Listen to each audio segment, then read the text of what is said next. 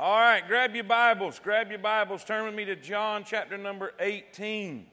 John chapter number 18. Remain standing. Remain standing. We're going to read just a couple verses. And uh, here's the deal. Here's the deal. I know, I know some of y'all are, are looking for outlines. I ain't no outlines tonight. I got, I, I just got, every time I, I, I, I dig a little bit, I'd get more stuff and more stuff and more stuff. So I don't really know how this is going to come out tonight. So I didn't, I didn't give you an outline. Uh, later, later, if you'd like, you can have my materials. I'll put it together. If you request that, I'll give you that information. But it's, there's, there's really not going to be an outline but it's going to be some really, really good information. You're going to be able to maybe take a stroll through uh, uh, the historical figures we're going to talk about tonight and the places they lived and, and, and just get a better picture of what it was like in Jesus' time. Hopefully, we're going to get to the end of this chapter, uh, to the place, not, not necessarily to the crucifixion, but to the end of the, the Lord's trial. Are y'all with me? Say amen. amen. All right, let's look in John 18. John 18, we stopped last time with uh, Jesus putting uh, Peter in his place in the garden. Uh, he has healed uh, the servant's ear, and now we begin in verse number verse number 12. If you're there, say amen. amen. Then the band and the captain and the officers of the Jews took Jesus and bound him and led him away to Annas first, for he was father in law to Caiaphas, which was the high priest that same year. Now, Caiaphas was he which gave counsel to the Jews that it was expedient that one man should die for the people. And we'll look at that in chapter 11 and go back and check that out later. And Simon Peter followed Jesus, and so did another disciple.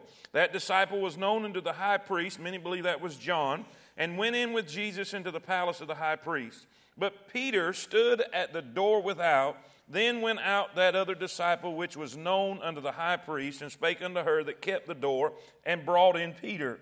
Then saith the damsel that kept the door unto Peter, Art thou not also one of this man's disciples? He saith, I am not. And the servants and the officers stood there, who made a fire of coals, for it was cold. And they warmed themselves, and Peter stood with them and warmed himself. The high priest then asked Jesus of his disciples and of his doctrine. Jesus answered him, I spake openly, and by the way, the high priest here is talking about Annas, okay? Not the, not the, the technical high priest, the one who preceded him, and we'll, I'll explain all that in a minute. Jesus answered him, I spake openly to the world. I ever taught in the synagogue and in the temple, whether the Jews always resort, and in secret have I said nothing. Why askest thou me? Ask them which heard me. What I have said unto them, behold, they know what I said. And when he had thus spoken, one of the officers which stood by struck Jesus with the palm of his hand, saying, Answerest thou the high priest so? Jesus answered him, If I have spoken evil, bear witness of the evil. But if well, why smitest thou me?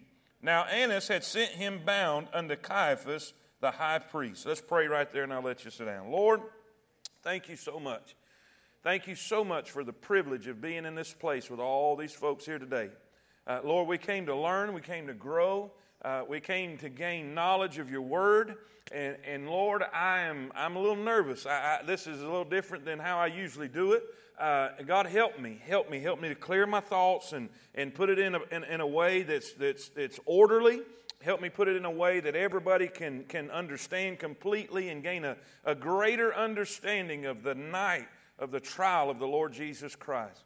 I pray that your perfect will be done. Lord, I desperately need the Holy Spirit to guide every word I said. I pray and I beg you, please help me. Help me help them. Help me to be an encouragement to your people. And God will thank you for it. In Jesus' name we pray. Amen. Amen. You may be seated. Here's, here's where I want to I wanna go with this deal. The reason, I, the reason I didn't give you outlines how I explained before, uh, with this amount of information, sometimes it's easier just to sit back and just listen and, and, and, and just take it in and uh, uh, do it that way because it's easier to remember stuff. If you're busy writing stuff down, uh, sometimes you can't stay up with everything. And so, what I want to do, I want to take all the players in this drama. Everybody that's mentioned in this in this particular night that the Lord was arrested and he was tried, and everything leading up from the garden, in between the garden, uh, and, and, and Calvary, and being crucified. I know what you're thinking. There, there, there can't be that much to it. Oh, there is. Oh, there is. So, so let's do this. Uh, let's talk about some places first. Let's talk about some places first, uh, because there's two main there's two uh, uh, really important characters that we're going to read about. One is Pontius Pilate. He is the governor of Judea. The other is going to be Herod Antipas, and he is the governor or tetrarch over Galilee. All right, so I want to explain to you uh, uh, uh who they were, where they came from, and everything. If we can put our map up. Uh, if you, I, I, don't know how well you can read this, but I'll, I'll kind of explain. I got my little pointer here if I can get it to work. There we go. Up here is the northern half of Israel. Now keep in mind, keep in mind, everyone, keep in mind that this whole area, this whole area here is about the size of New Jersey. Okay? Does everybody understand that? Say amen. It's about the size of New Jersey. Sometimes when we see a map of a country, we, we're, we're, we have in our mind the size of the United States. It's the size of New Jersey. Very small, not, not very significant at all. But we see in the northern part is Galilee. This is the Sea of Galilee. Then you have the Jordan River running down into the Dead Sea. All right, in the bottom, in the bottom half, we see Judea. Judea. This is the area that, that uh, Pilate was responsible for. This is the area up here that uh, uh, Herod was responsible for. How many y'all remember when the Bible says that Jesus went from Judea and he was headed uh, to Galilee? He was headed to Galilee up here. He was here, and he and, and, the, and I believe it's in John John 4. It says he must needs go through Samaria. Samaria is right in the middle. If that makes sense, say amen. All right, keep that map up. Keep that map up, maybe to help you kind of kind of gain of understanding. Here's some places that you've heard about in the Bible. All right, let's take Galilee first, the, the northern area, the northern area up here. What are some places in Galilee? Bethsaida, Bethsaida, uh, Cana. Remember Cana of Galilee? Uh, that's where the, the, the, wine, the wedding, uh, uh, Jesus turned the water into wine. Uh, Capernaum. Capernaum is right there on the Sea of Galilee. Uh, that's where Peter lived. Peter, James, and John, they were called and, and said, Come and follow me, and I'll make you fishers of men. That makes sense, say amen.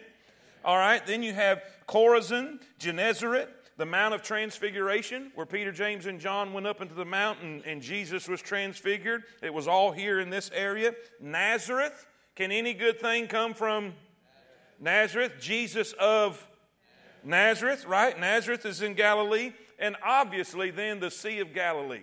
The Sea of Galilee. All of this is in the northern area, the, the, the area of, of Galilee. This region uh, uh, Herod was responsible for. Okay? Now let's go down to Judea. Judea. Obviously, you have Bethany. Uh, Bethany. Uh, then we have Bethsaida or, or Bethesda, excuse me, Bethesda, Bethlehem, Bethlehem, little town of Bethlehem, uh, Bethphage, Calvary, Emmaus, uh, the Gabbatha, uh, Gethsemane, Gethsemane, we, we, we saw that and we'll see that again here in a few minutes. Uh, the, uh, the Garden of Gethsemane, Jericho, uh, the Jerusalem temple, and the Mount of Olives. The Mount of Olives, that's, that's, that's right here in Jerusalem in this area. So, is everybody starting to see a little bit where these places are now in Israel and where this is coming? Now, everything that we're going to read, everything that we're going to read in this particular chapter is happening in Jerusalem.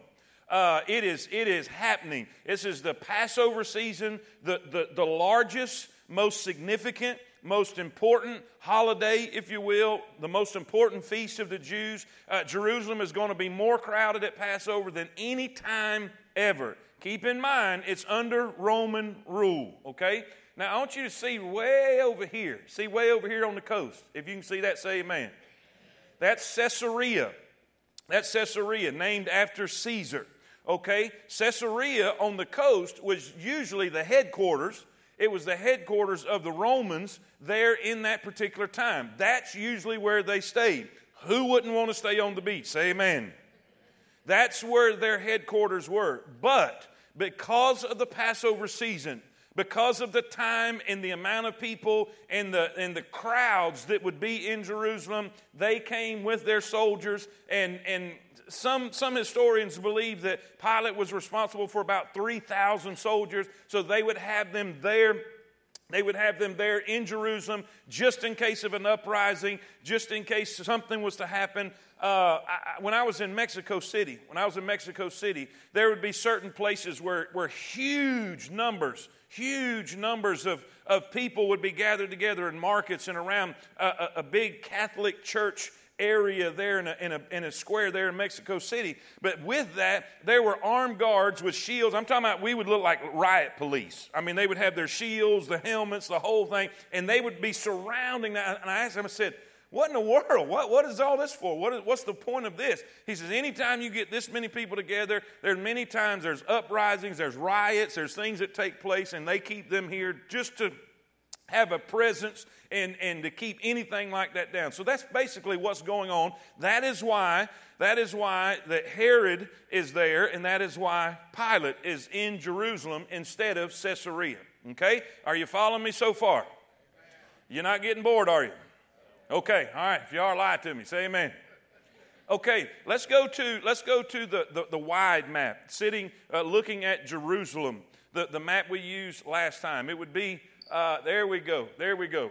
all right, now here's here is you would be looking you would be looking from the Mount of Olives. We're over here on the Mount of Olives looking back. This is what the, the, it would have looked like in Jesus' day. Okay?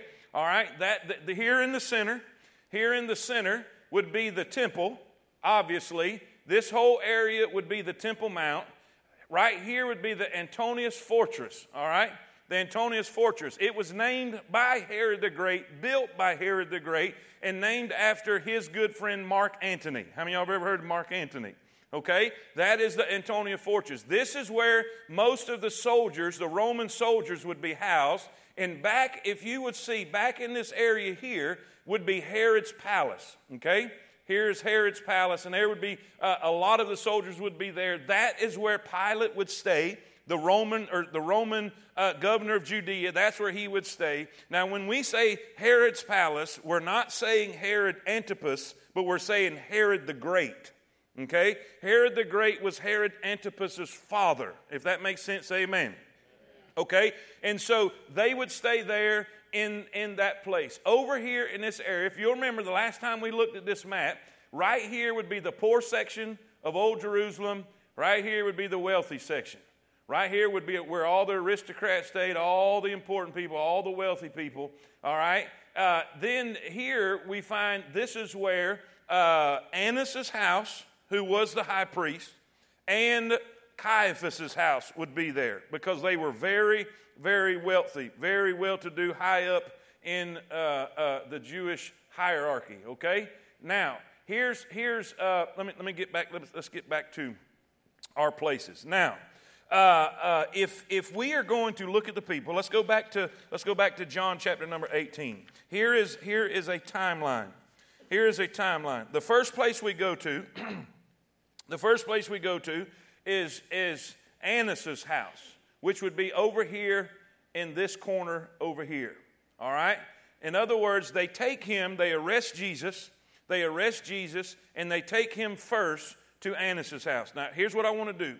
I want to go now. I want to go now. We'll come back to the different places and to the map, but I want to go now. I want you to, to, to I'm going to describe and give you some historical information about each of these characters Annas, Caiaphas, Pilate, Herod and the Sanhedrin, because you got to understand who the Sanhedrin is, the Jewish Supreme Court there. Okay? Let's li- listen close here. Here is Annas. Annas was born about 23, 22 BC, and, and the date of his death is, is kind of unknown, probably around 40 AD. And he was appointed as the first high priest of the newly formed province of Judea, which was in 6 AD. Just after the Romans had deposed Herod Archelaus, which was Herod Antipas's brother, all right, they kicked him out and they, they, they made Judea, all of Judea, a Roman province. And so now they're going to appoint a new high priest. Now, by putting them under directly under Roman rule, Annas officially served as high priest for 10 years, okay, from 6 to 15 AD, when at the age of 36, now think about it, he was only 36 years old when he was deposed by the procurator Gratus. Yet, while having been officially removed from office, he remained as one of the nation's most influential political and social individuals, aided greatly by the use of his five sons and his son in law Caiaphas as puppet high priest. In other words, he was behind the scenes pulling all the strings. Are y'all with me? All right, now watch. now watch. Why would Jesus, why would Jesus be led to him? Because officially, officially, technically, he wasn't, he wasn't the high priest. He had, been, he had been booted out, he had been deposed. But here's the deal Annas had a grudge to settle. Because if you will remember, as we studied the book of John, uh, a, a, few chapters before, when Jesus came into Jerusalem, he went into the temple and he saw people buying and selling and ripping people off, and he run them out. He turned the money tables upside down. He made whips, drove them out, and he said, My father's house should be called a house of prayer, but you've made it a den of thieves. You've made it a den of thieves. Guess who was responsible in overseeing all of the money making ventures in that area. That's right. Annas and his five sons. So, guess who got run out? Annas and his. So, guess who's not happy about it? Are y'all with me? Now, here's the deal. You got to understand it's late at night. It's late at night. When they came and arrested Jesus, it was late at night. I have a timeline here. I don't know if I'm going to get time to go through it. It is a, it is a proposed timeline of the night that Jesus was arrested and, and when everything took place. I can't, I can't verbatim, dogmatically say that's the exact time, but it's, it's kind of cool to look at to get in your mind. So it's about 12 o'clock maybe between 11.30 11.30 and 1 o'clock in the morning uh, you, you find they come and take jesus and they go to Caiaphas, or excuse me annas' house first. Now one of the possible reasons that they go to annas's house first is they've got to get the sanhedrin together it gives them time in the middle of the night to get all so basically what you're doing is you're getting the whole jewish supreme religious supreme court together so while they're doing that they bring him to uh, Annas first. Now, watch what happens here. Let's go to our word. Let's go to our word. All right? Let's go to, let's go to, hmm, verse 19. Verse 19, 19, 19. Are you there? Say amen. The high priest then asked Jesus of his disciples and of his doctrine. Jesus answered him, or uh, uh, let's see, let's back up, back up. Verse 20. And Jesus answered them and spake, open, he said, I spake openly to the world. I ever taught in the synagogue and in the temple, whither uh, the Jews always resort. In other words, I was always speaking where everybody was. And in the secret, I have said nothing. Why askest thou me? What is he saying? Why are you interrogating me? Why are you interrogating me? Now, here's, here's a problem. Here's a problem. All right? Annas is not the official high priest. So he technically doesn't have any authority in the situation. But what he is doing, what he is doing is unlawful by interrogating Jesus. Because they were not allowed to question the person accused, they had to have witnesses with the evidence to accuse them. If that makes sense, say amen. In other words, you never brought anybody without here's the evidence, here's the witness. You had to have two witnesses. This is what he did. This is what we saw. This is it. This is a deal. It wasn't like today. You didn't get uh, brought into the uh, uh, brought into the station and sit in front of the two officers, good cop, bad cop, put the light in your face and all. There wasn't none of that. That was unlawful. You had to come with your witnesses, with your information, with your proof. If that makes sense, say amen. Okay, he didn't have that. So what he was doing is unlawful. But maybe, maybe Annas felt that since he was not the official high priest, he was not, this was not an official trial. This was a, uh, listen, unofficial interrogation that he didn't have to follow the law. But guess who was standing there who knew the law? Jesus. And Jesus is saying, Why are you questioning me? Why are you where, basically saying, Where's the evidence? I spoke in front of everybody. I was with all of you. Go get, what is he saying? Go get the witnesses. Go get the witnesses. Now, uh, anyway, Jesus is asking for a fair trial. In other words, Jesus is saying, if you're going to do this, you need to do it right. But what happens? One of the officers there, one of the officers there sees and understands that Jesus is rebuking Annas, and what's he do? He busts him in the jaw. Pow! He hits him. Jesus responds to him. In the same way, according to the law, he said, If I have spoken evil, state the evil. If I have spoken right, if I didn't speak evil, then why did you hit me? Jesus is asking for a fair trial. He's, what's he doing? He's keeping everything legit. So, guess what Annas does? Hey, I ain't getting nowhere with this. So now, now, now, keep in mind, keep in mind, this is the middle of the night. This is the middle of the night, possibly in the early morning hours now. Now they bind him and they sent him, they abuse him here. But now they bind him and send him to Caiaphas' house. Okay? Are y'all following me so far?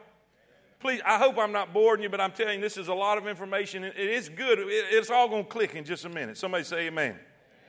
All right? Here, here's the deal. here's the deal. Let's go back. Let's look at Caiaphas now. Who was Caiaphas?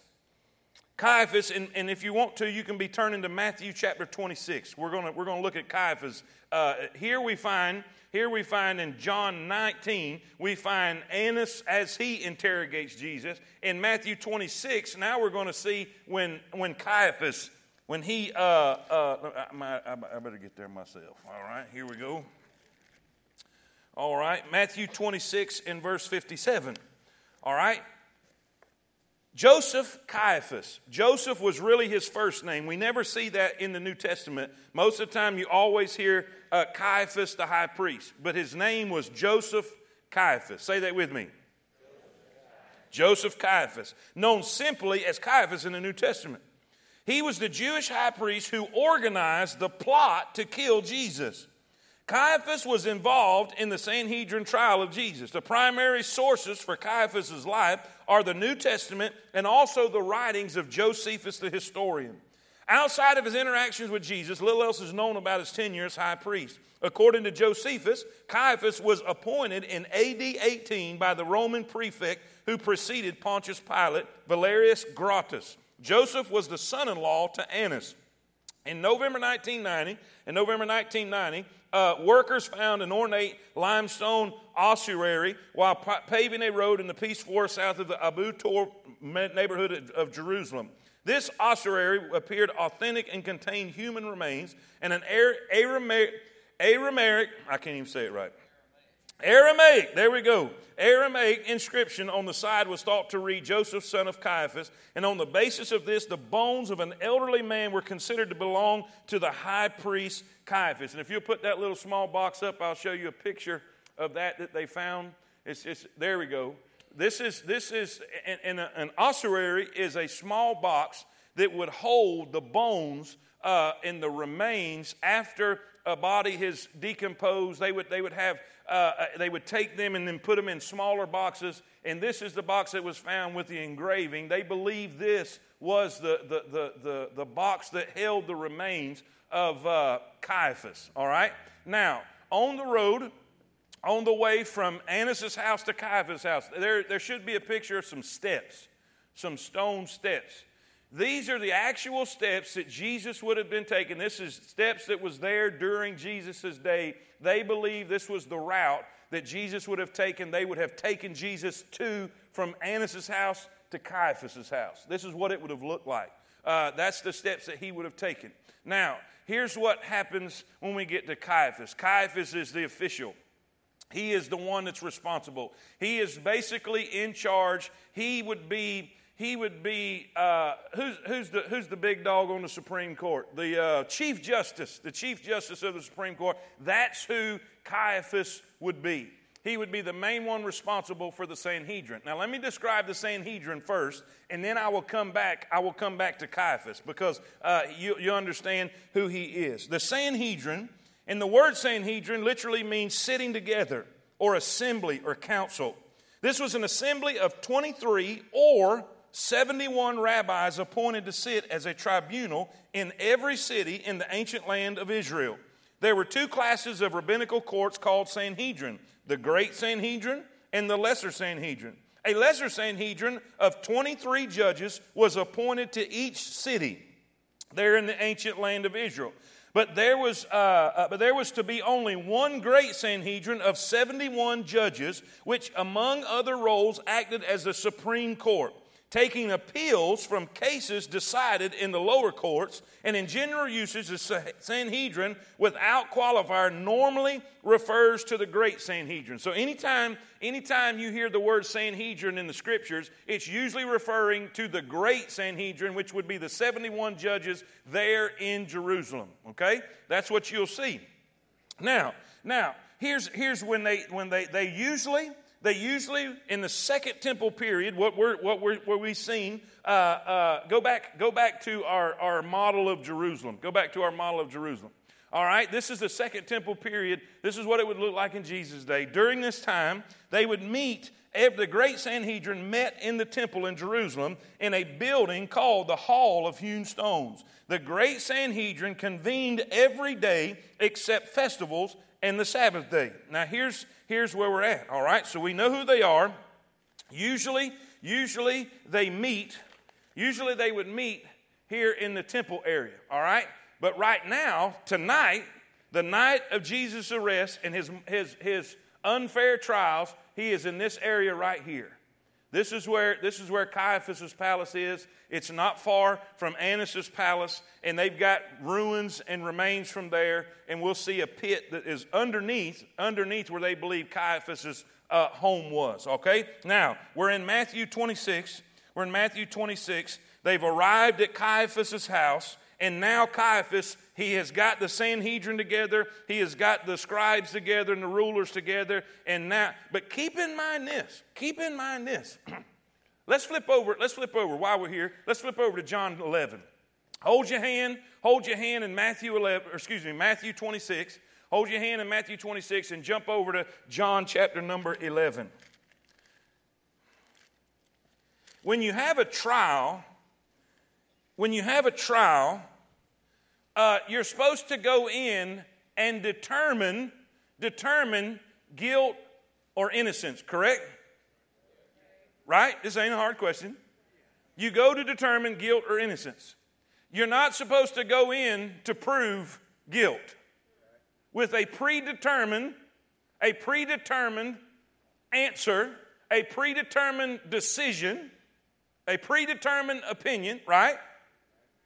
So Caiaphas is supposed to be Caiaphas is supposed to be unbiased in this deal. He's supposed to say, okay, but watch. Look in John. Look in John 11.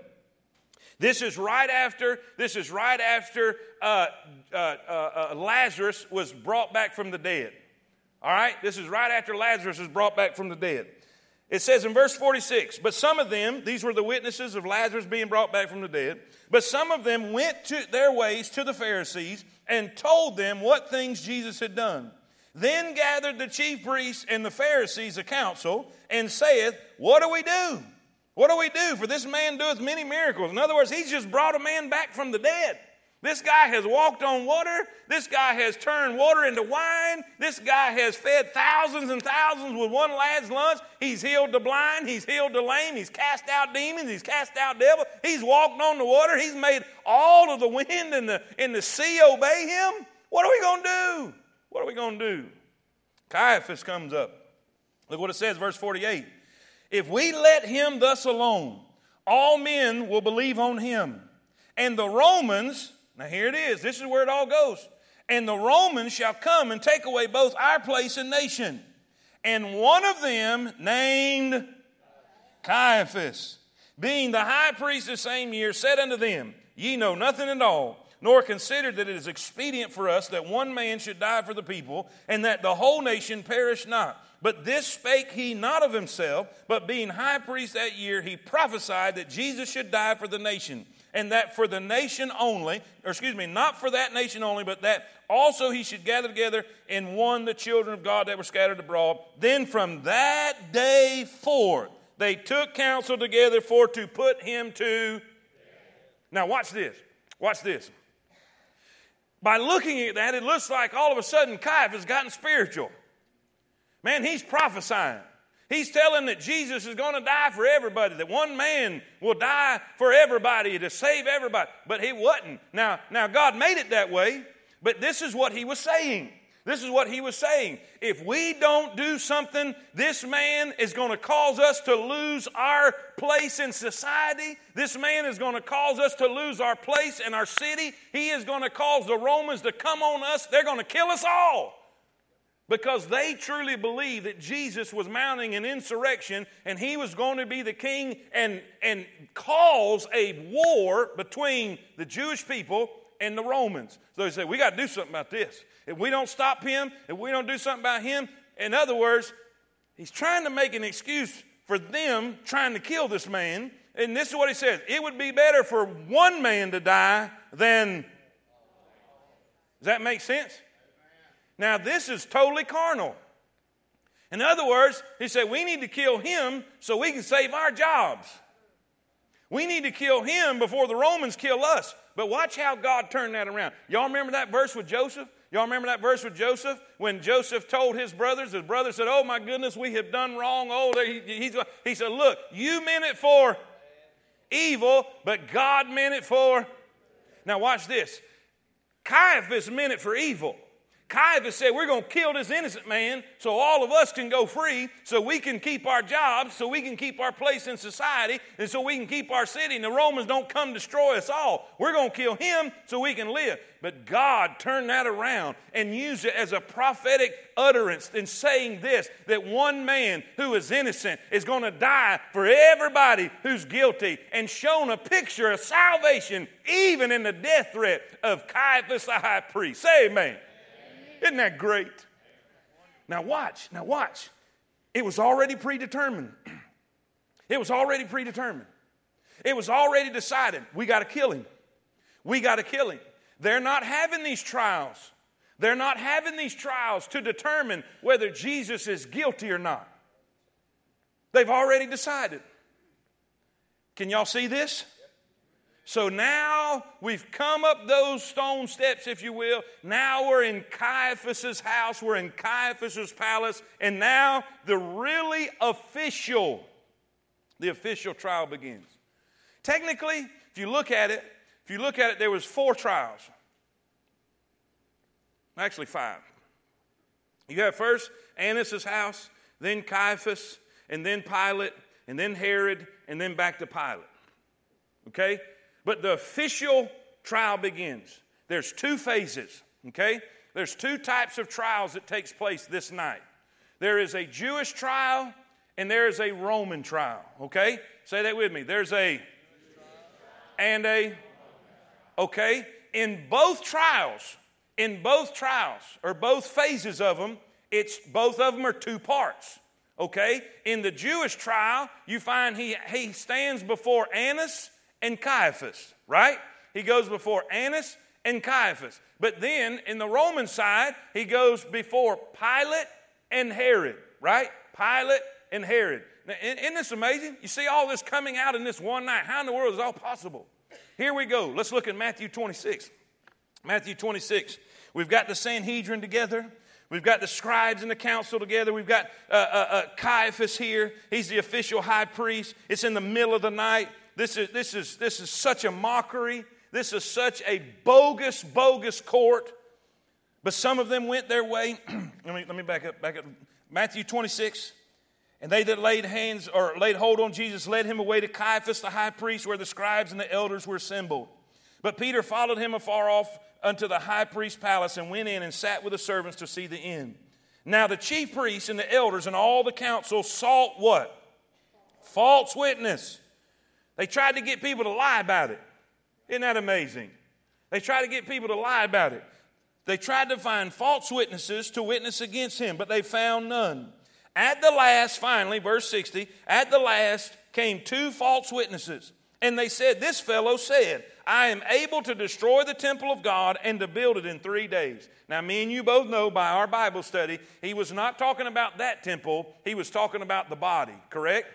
In other words, I'm going to die in three days, I'm going to bring it back again. Okay? Now, he said he's going to destroy the temple, and in three days he's going to build it. And the high priest arose and said unto him, This is Caiaphas, answerest thou nothing? Jesus wasn't even responding to him.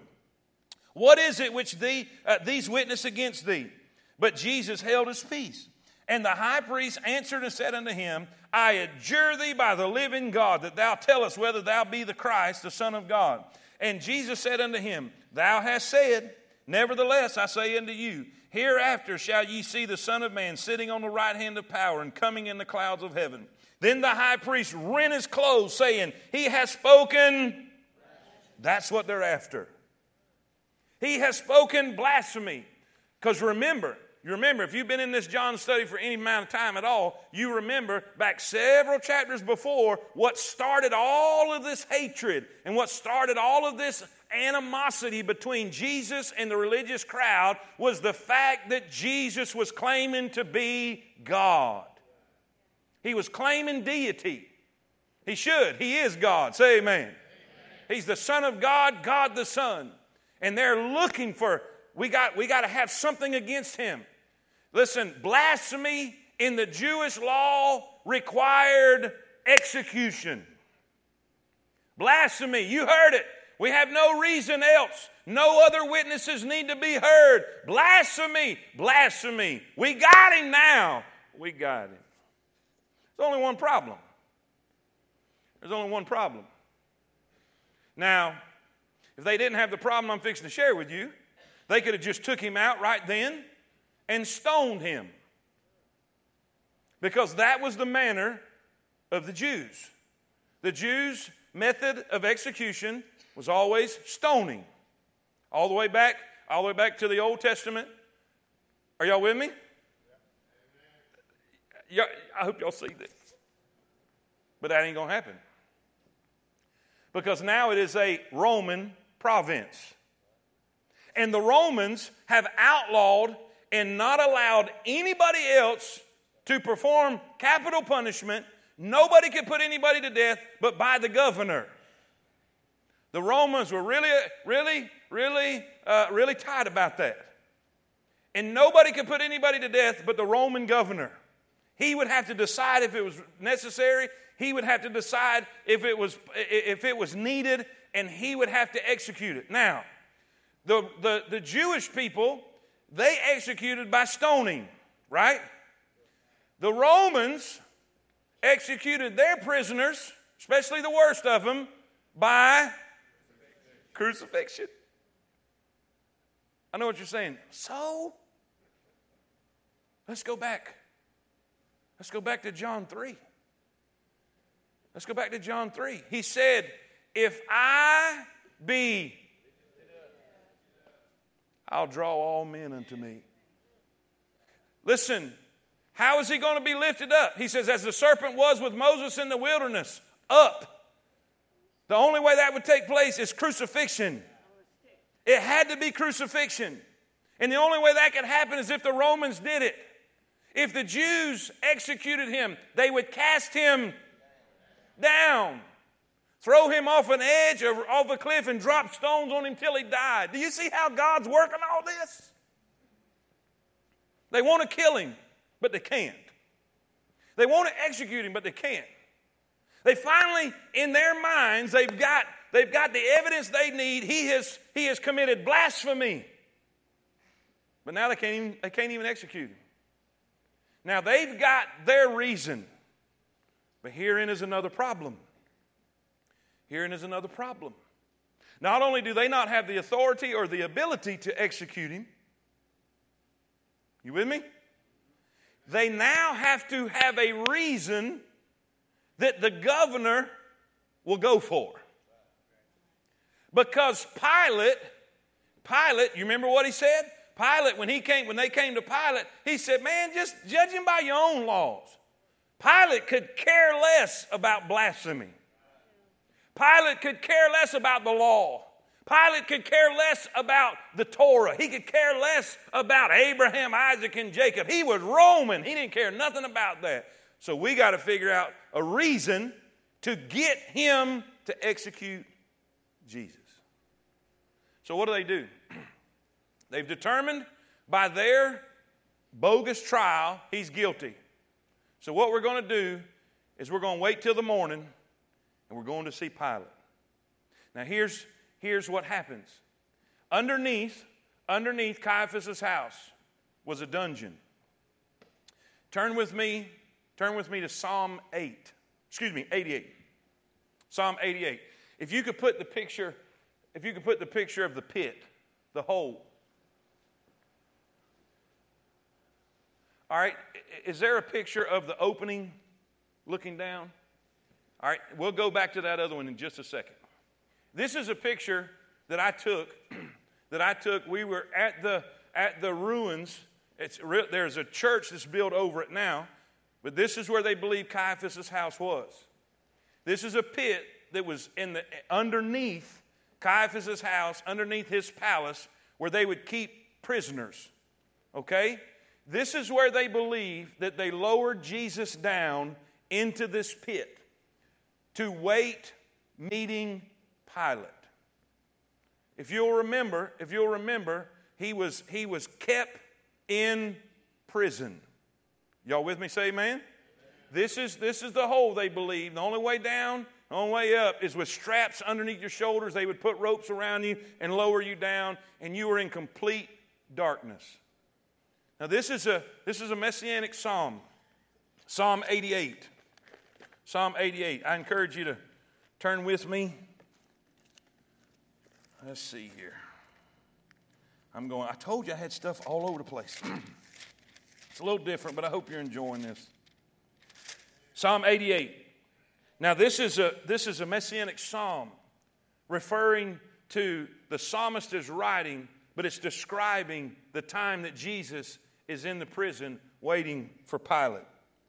O Lord, God of my salvation, I have cried day and night before thee. Let my prayer come before thee, incline thine ear unto my cry.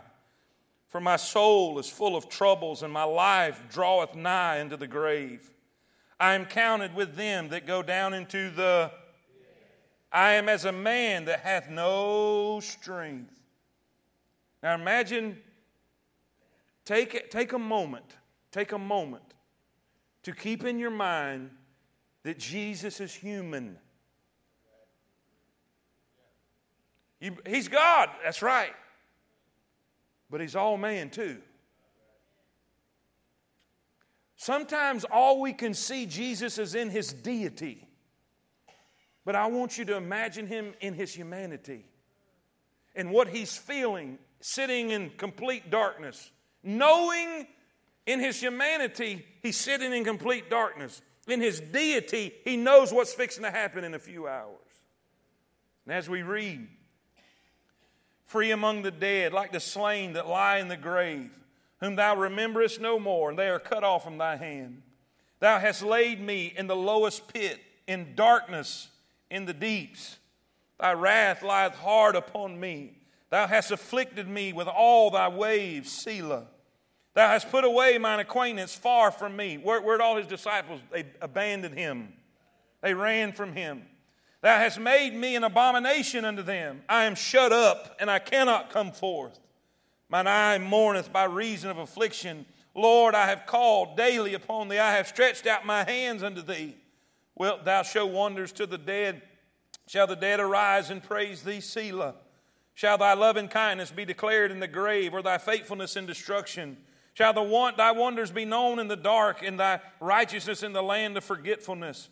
But unto thee have I cried, O Lord, and in the morning shall my prayer prevent thee. Lord, why castest thou off my soul? Why hidest thou thy face from me? I am afflicted and ready to die from my youth up while I suffer thy terrors. Now think about this. Think about that statement.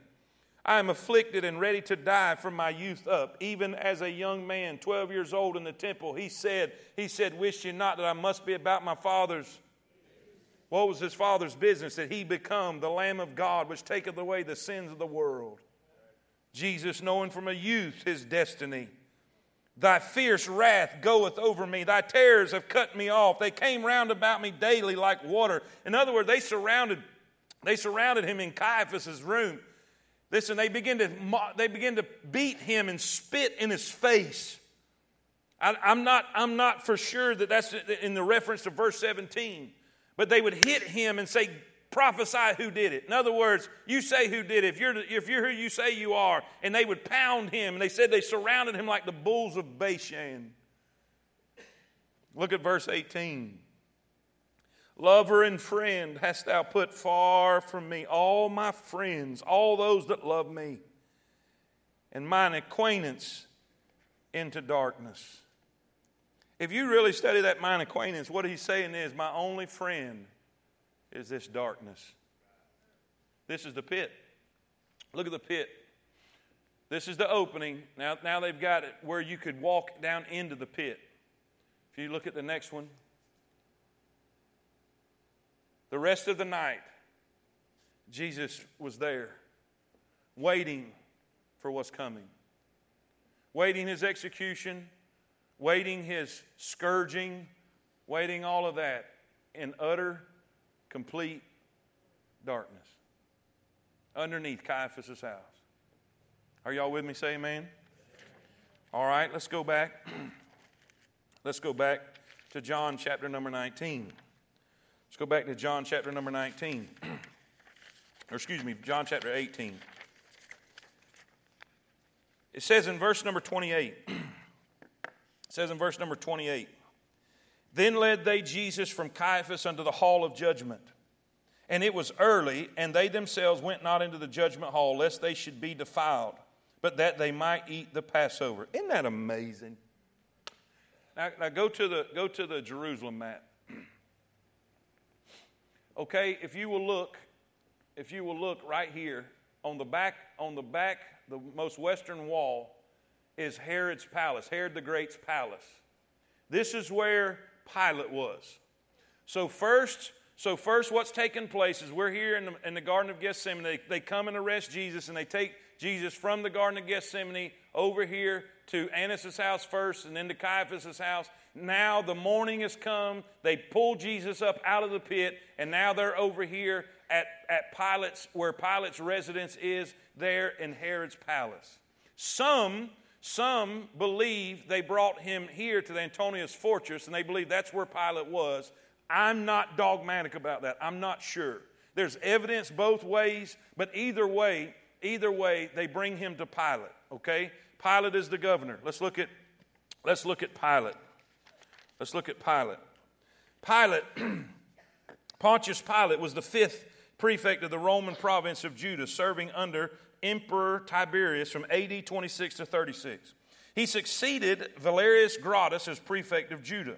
Roman governors were based in Caesarea. How many of y'all remember that little dot on the beach? That's where that, that was where their base was. That was where their, uh, their headquarters were. All right? And they only visit Jerusalem on special occasions or in times of unrest. As governor of Judah, Pilate would have small auxiliary forces of locally recruited soldiers stationed regularly in Caesarea and Jerusalem such as in the Antonia fortress, and temporarily anywhere else that might require a military presence. The total number of soldiers at his disposal would have numbered about 3,000.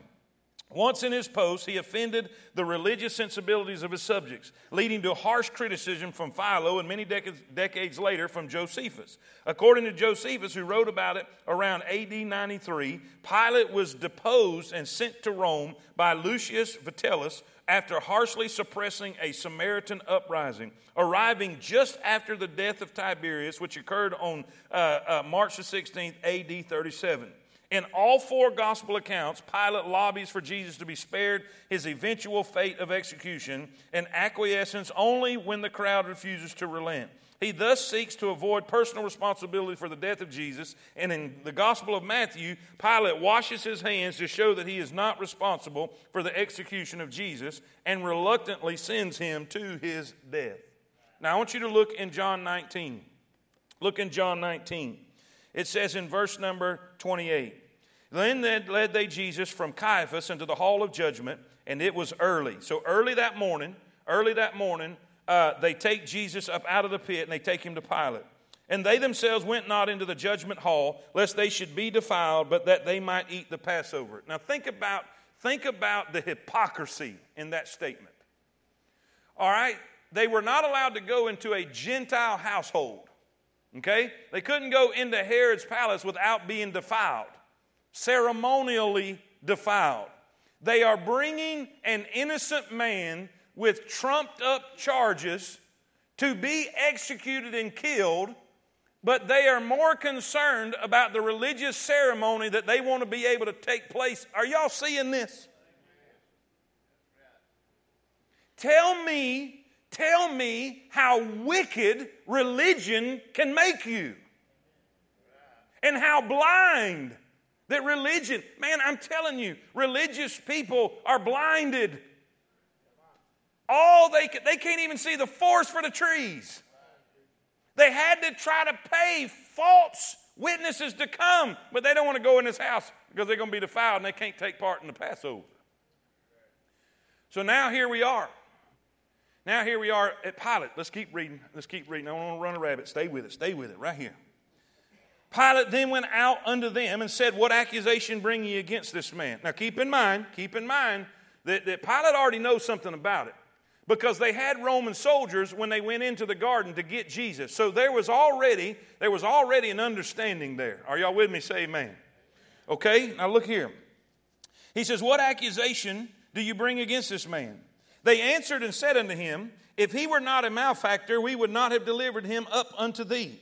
Then said Pilate unto him, Take ye him and judge him according to your law. Now, what is he trying to do? I don't have time for this. I don't care about your law. I don't care about your religion. I don't care about you. You deal with this. But they couldn't. You know why? They didn't have power to execute him. They didn't have power or authority to execute him. Now they've got to come. He's got to do it. If he's going to be executed, Pilate's got to be the one to give the say. Okay, if that makes sense, say amen. So they don't back up, they keep on. It says in verse number uh, 31 Judge him according to your own law. The Jews therefore said unto him, It is not lawful for us to put any man to death, that the saying of Jesus, amen, might be fulfilled, which he spake, signifying the death that he should die. He said, If I be, so he had to be cruci- lifted up or crucified. Crucified. So it had to be a Roman form of execution. Does that make sense? Amen? All right. Then Pilate entered into the judgment hall again and called Jesus and said unto him, Art thou the king of the Jews? Jesus answered him, Sayest thou that thing of thyself, or did others tell it of thee? I can't help it, but that's great. You know what he basically said? Did you come up with that all by yourself? Imagine the courage and the boldness in Jesus in this moment. All right, now look. Pilate answered, Am I a Jew? Now he gets a little mad now. Am I a Jew? Thine own nation and the chief priests have delivered thee unto me. What have you done? Jesus answered, My kingdom is not of this world.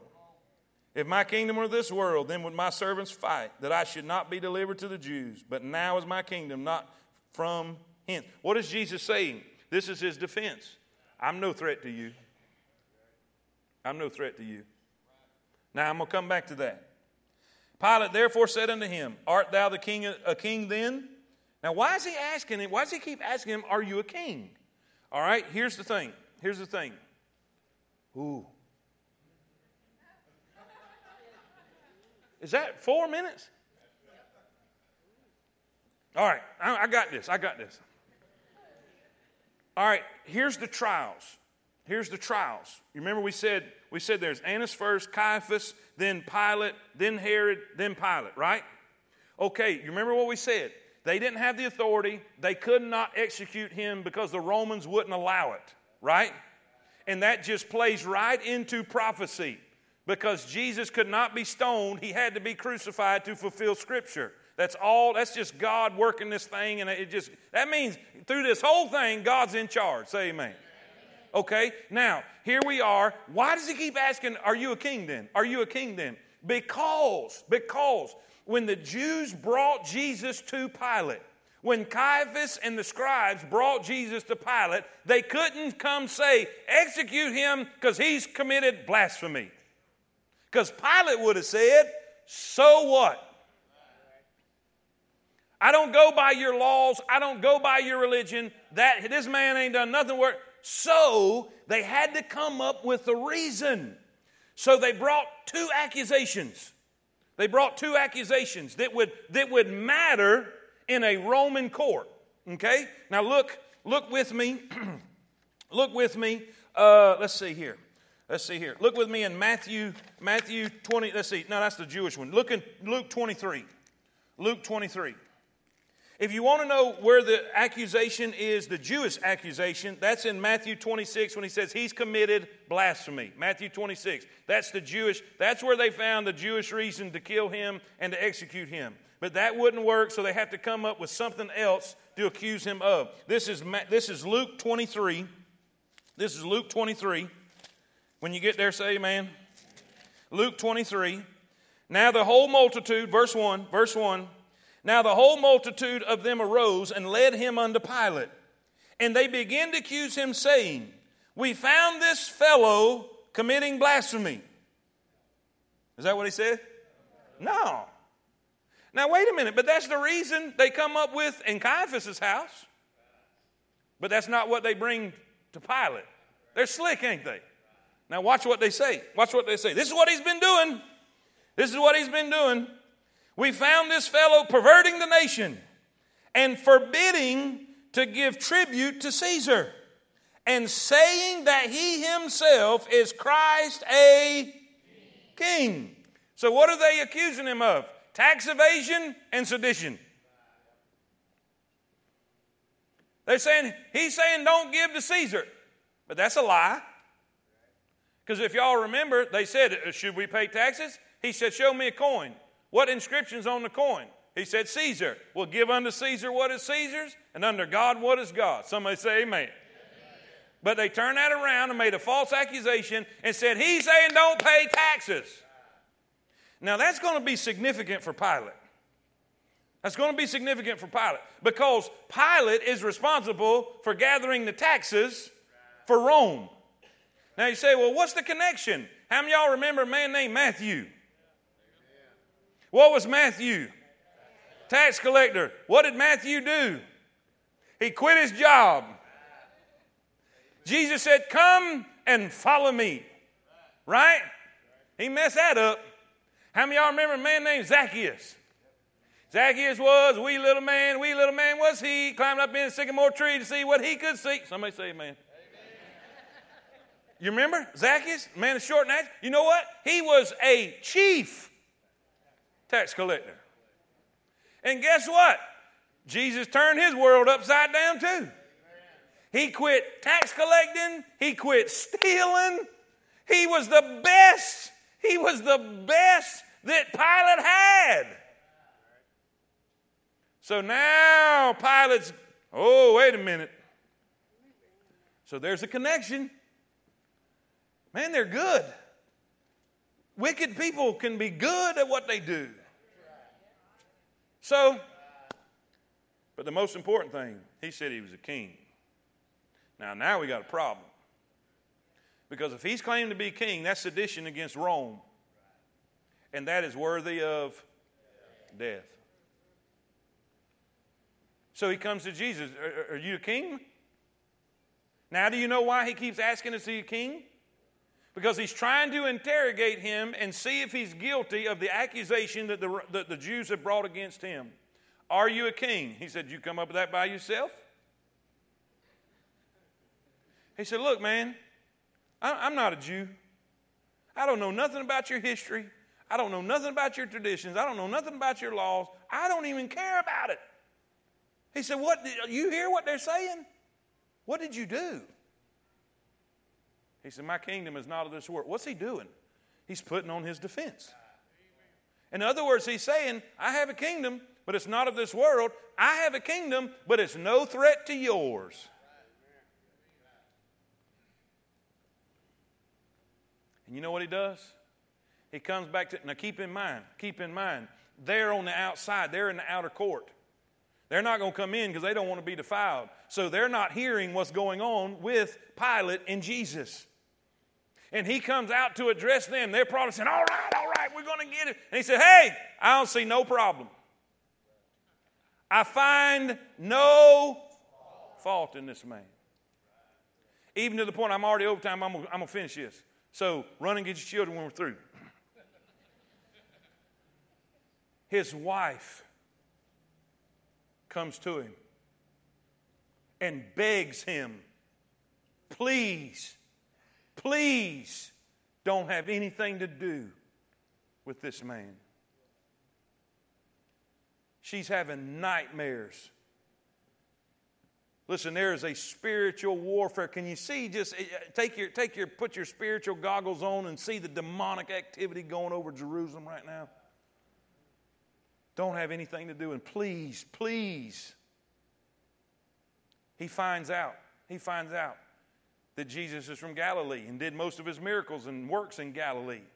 So he remembers that Herod is in town because of Passover.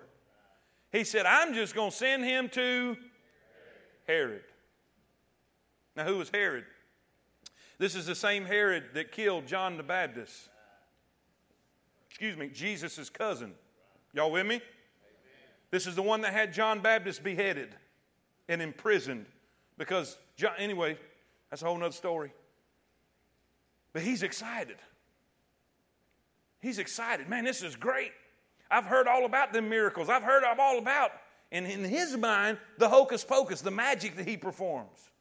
He doesn't understand spiritual, he doesn't understand true godly miracles. And he wants to see him. Yes, I get to see something. They bring Jesus to him, and he begins to interrogate Jesus, and he answers not a word. He wouldn't even look at the one who snuffed out the light of John Baptist. And Herod says, I ain't got no, I don't see no fault in him. But then he mocked him. He put the robe on him, the purple and his men, his soldiers, mocked him and sent him back to Pilate. Pilate went as far, Pilate went as far as to come out to the people and say, I tell you what, I tell you what, and I'm giving you the short version because we're out of time. Because it's Passover, there's a tradition. There's a tradition that the governor would release a prisoner. Now, see, he thought he was going to get out of this thing. Because surely they wouldn't want to release a murderer back in their presence. Some who is a seditionist, a terrorist. He would be basically like a Jewish ISIS. He was a terrorist, a murderer. He said, I tell you what, would you rather me turn Barabbas loose or would you rather me turn Jesus loose? He thought he had it. And this is how blinded, this is how wicked they said, Release Barabbas. Well, what do you want me to do with Jesus? Say it again. Say it again. He walks back in and he takes a basin and comes out. And it would be kind of like this, and all the Jewish people are here screaming. If you don't crucify him, you're no friend of Caesar. So now Pilate is thinking, I might lose my job and he washes his hands. He says, I find no fault in this man. I'm washing his. And this is what they say. This is what they say. That's right. His blood be on us and our children. And for century after century, it has been. Ladies and gentlemen, this is the night of the trial. Next, next time we meet, we're going to go to the scourging and the crucifixion, and hopefully, if we have enough time, we coming out the grave. Say amen. I, I'm sorry that it was this form, but I didn't know how to get all the information I wanted to give you and, in the way I wanted to give it to you. So You pray for me. If you don't like it, don't tell nobody. All right, church, say amen. amen. All right, I'm going to pray, and you're going to run like the wind to get them children, okay? Lord, thank you so much for your blessings.